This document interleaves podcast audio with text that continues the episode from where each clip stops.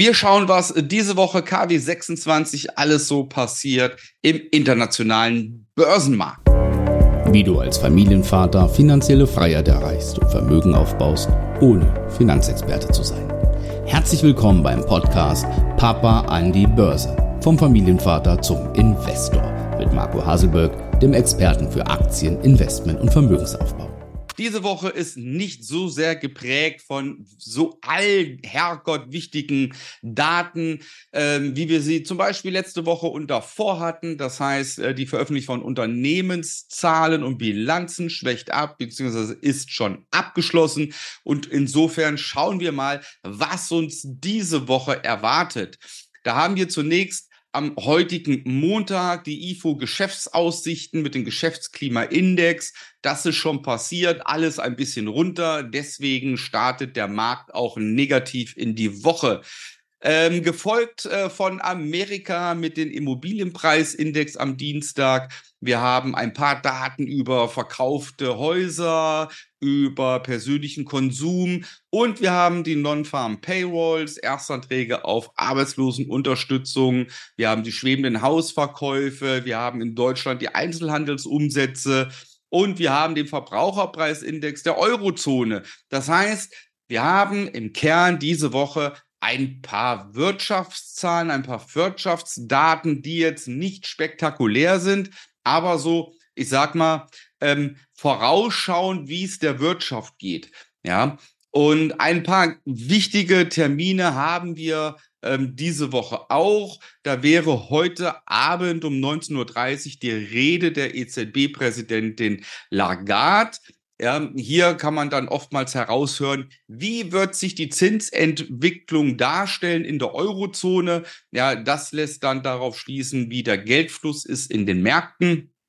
Wir haben am äh, Dienstag in Amerika die Arbeitsaufträge, ähm, die äh, ja, eine ganz wichtige Perspektive geben. Und am Mittwoch ähm, wird ein Bankenstresstest durchgeführt von der FED.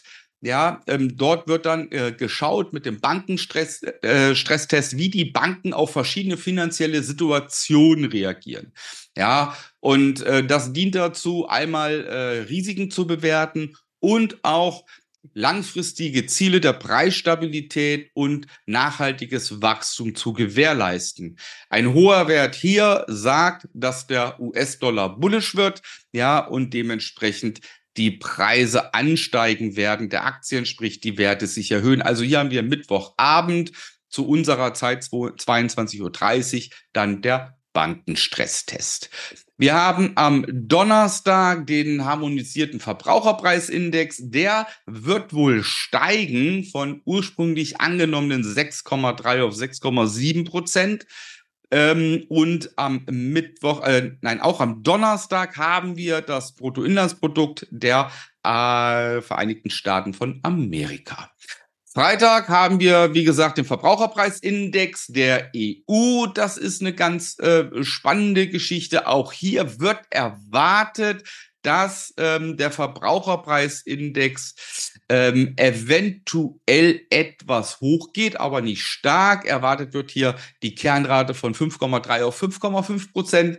Und das müssen wir hier auch so ein bisschen mal abwarten, wie sich das entwickelt. Also, wir haben eine ganze Menge Termine, aber aus meiner Sicht eher seichte Wirtschaftsdaten, ja, außer am Ende der Woche, Donnerstag, Freitag, das wird ein bisschen spannender ähm, gerade mit den Einzelhandelsumsätzen und dem Verbraucherpreisindex in der EU. Ja, was hat das für Auswirkungen auf unser Handel? Ja, alle, die bei mir im Coaching sind, ja, und mein Regelwerk und Strategie lernen, wissen, wir halten uns penibel und objektiv daran. Ja, das heißt, die Nachrichten, die da kommen werden, sind für unser Handel irrelevant. Das heißt, wir brauchen die Nachrichten, die ich hier jetzt mitgeteilt habe, nicht deuten, ja, weil sie für unser Handeln einfach keinen Einfluss haben. Ja, wir kaufen und verkaufen Aktien klar nach Regelwerken und benötigen daher keine News. Für für was sind dann die Nachrichten wichtig? Ich finde die Nachrichten, wenn man objektive Wirtschaftsdaten sich anschaut, sind wichtig, um ein Verständnis zu bekommen für den globalen Wirtschaftsmarkt. Dafür sind solche Daten okay. Anfänger, die mit der Börse starten, benötigen diese Daten noch nicht, sondern die sollten eher ganz klassisch nach Strategie und Regelwerke arbeiten. Und nach und nach, wenn man in dieses Thema reinkommt mit dem Aktienhandel und mit dem langfristigen Investieren, kann derjenige, der möchte, so ein bisschen seinen Horizont erweitern und anhand dieser, dieser Nachrichten, die ich erläutere, ja, so sein Spektrum erweitern und auch vielleicht verstehen, welche Auswirkungen welche Sachen haben. Also, wenn die Kerninflation steigt, welche Auswirkungen hat das auf welchen wirtschaftliche Bereiche? Ja, und was heißt das zum Beispiel für mein Aktienhandel? obwohl man sich danach dann nicht richtet. Ja, also insofern, Wirtschaftsnachrichten sind gut zu wissen, aber für das Handeln jedenfalls nach meinem Regelwerk und nach meinen Strategien nicht elementar wichtig. Gut, dennoch hoffe ich, dass der Ausblick dir ein bisschen geholfen hat, was die Woche ansteht. Also ich erwarte eher am Ende der Woche ein bisschen mehr Bewegung. Ja, für die, die Daytrading machen, sind die Nachrichten wichtiger ja, weil da immer Volatilität in den Markt kommt. Für alle die, die aktiv Aktien handeln, das heißt, die im Bereich des Swing Tradings unterwegs sind, ja, die wissen, am Ende der Woche kommt ein bisschen mehr Volatilität rein. Und für die, die langfristig investiert sind, sind diese Neuigkeiten, diese Nachrichten sowieso irrelevant, weil wir hier über einen langfristigen Zeitraum sprechen. In diesem Sinne wünsche ich dir auch für diese Woche viel Erfolg, halt die Ohren steif. Bis dahin, dein Marco.